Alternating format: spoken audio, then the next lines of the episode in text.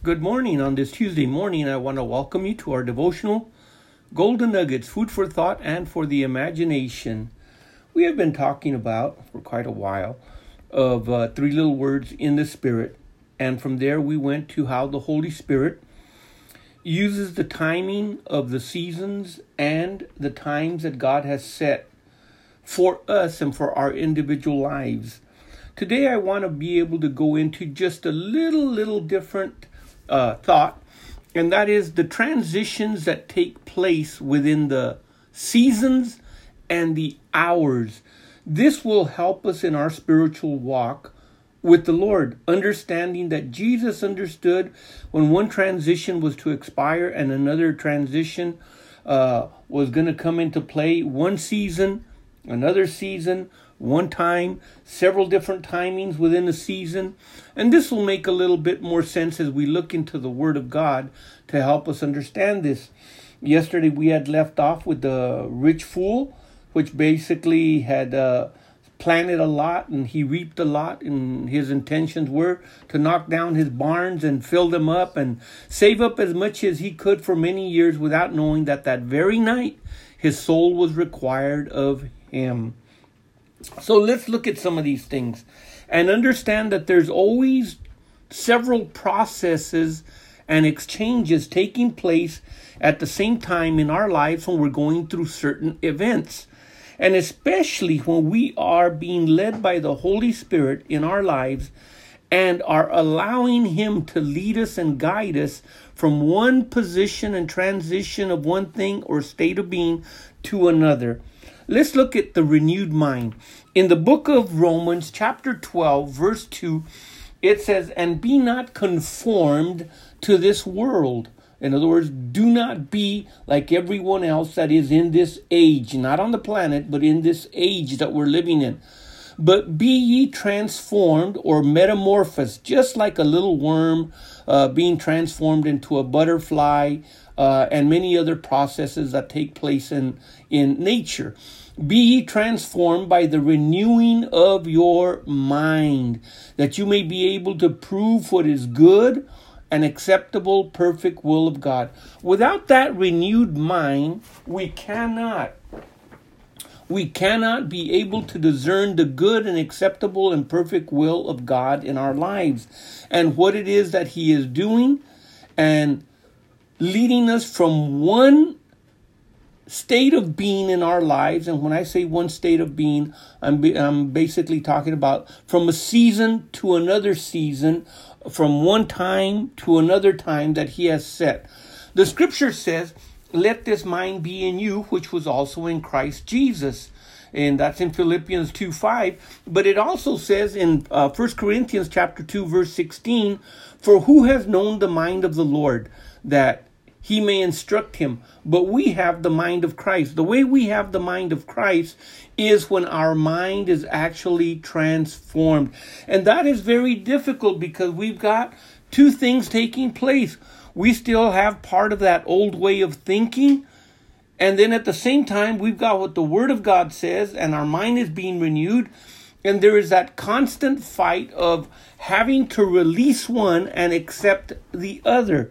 And many people just find that too confusing and would rather go by sight, by feeling, by emotions, instead of going by what the Word of God says. But as our mind is renewed, and especially with the help and the work of the Holy Spirit, then we're able to prove those things that are the good will of God, the acceptable will of God, and the perfect will of God for our lives if we were to uh, look at some of the simple examples that are, are, are found in the scripture, like when uh, John the Baptist said, Jesus must increase, I must decrease. There, he understood there was now the timing and the season where one would become less while the other one became more. Do you see it clearly?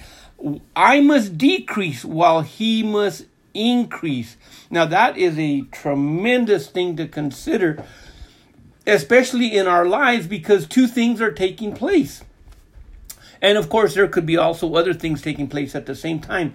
So in order to understand that, let's, let's look at a woman that is pregnant, a woman that is going to be in labor.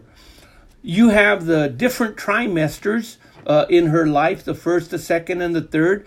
As the child is developing inside her womb, her outside body is going through all kinds of changes. So you have the changes going inwardly in the child and the changes that are external that are applying and exerting different things upon the woman on the outside. So these things that are taking place are different seasons in her life and different times.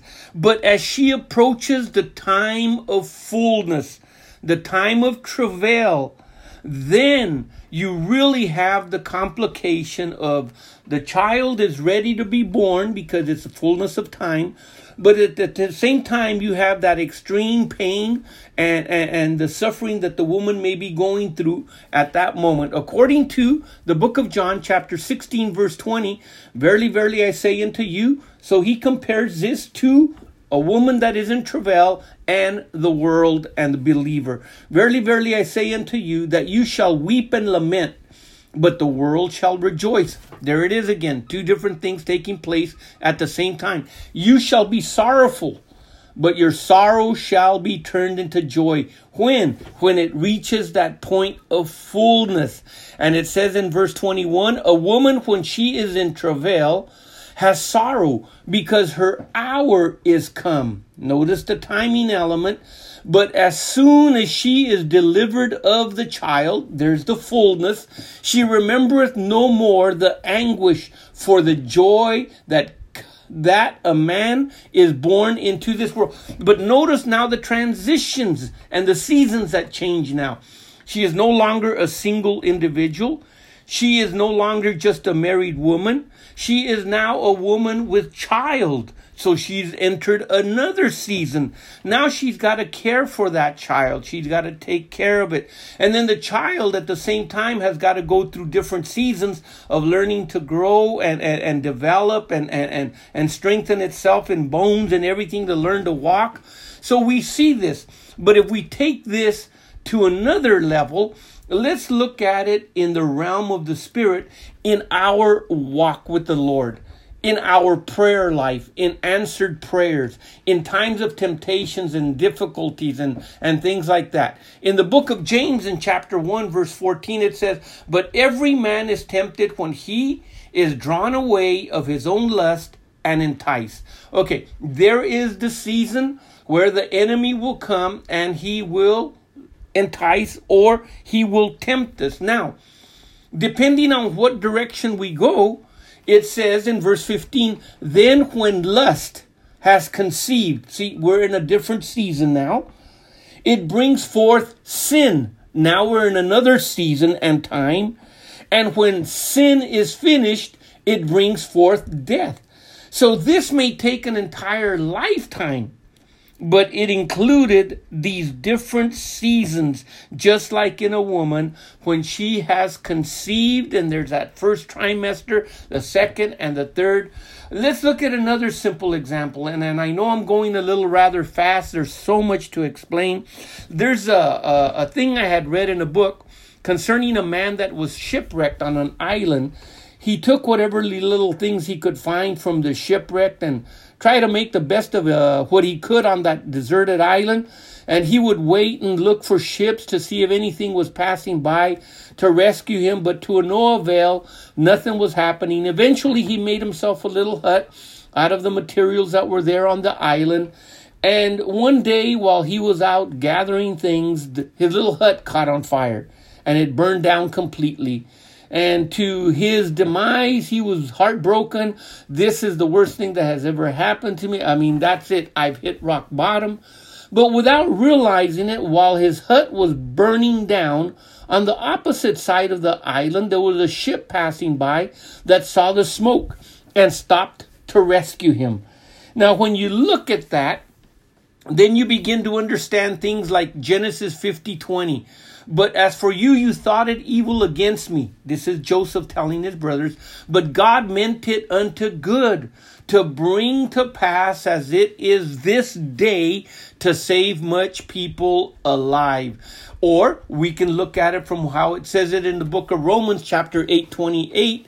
It says, And we know that all things work together for good to them that love God. Notice, not to every human being, but to them that love God. Those that are walking within the seasons and the timings that God has set for them. To them that love God, to them who are called according to his purpose. That's a lot of plate full there for you today.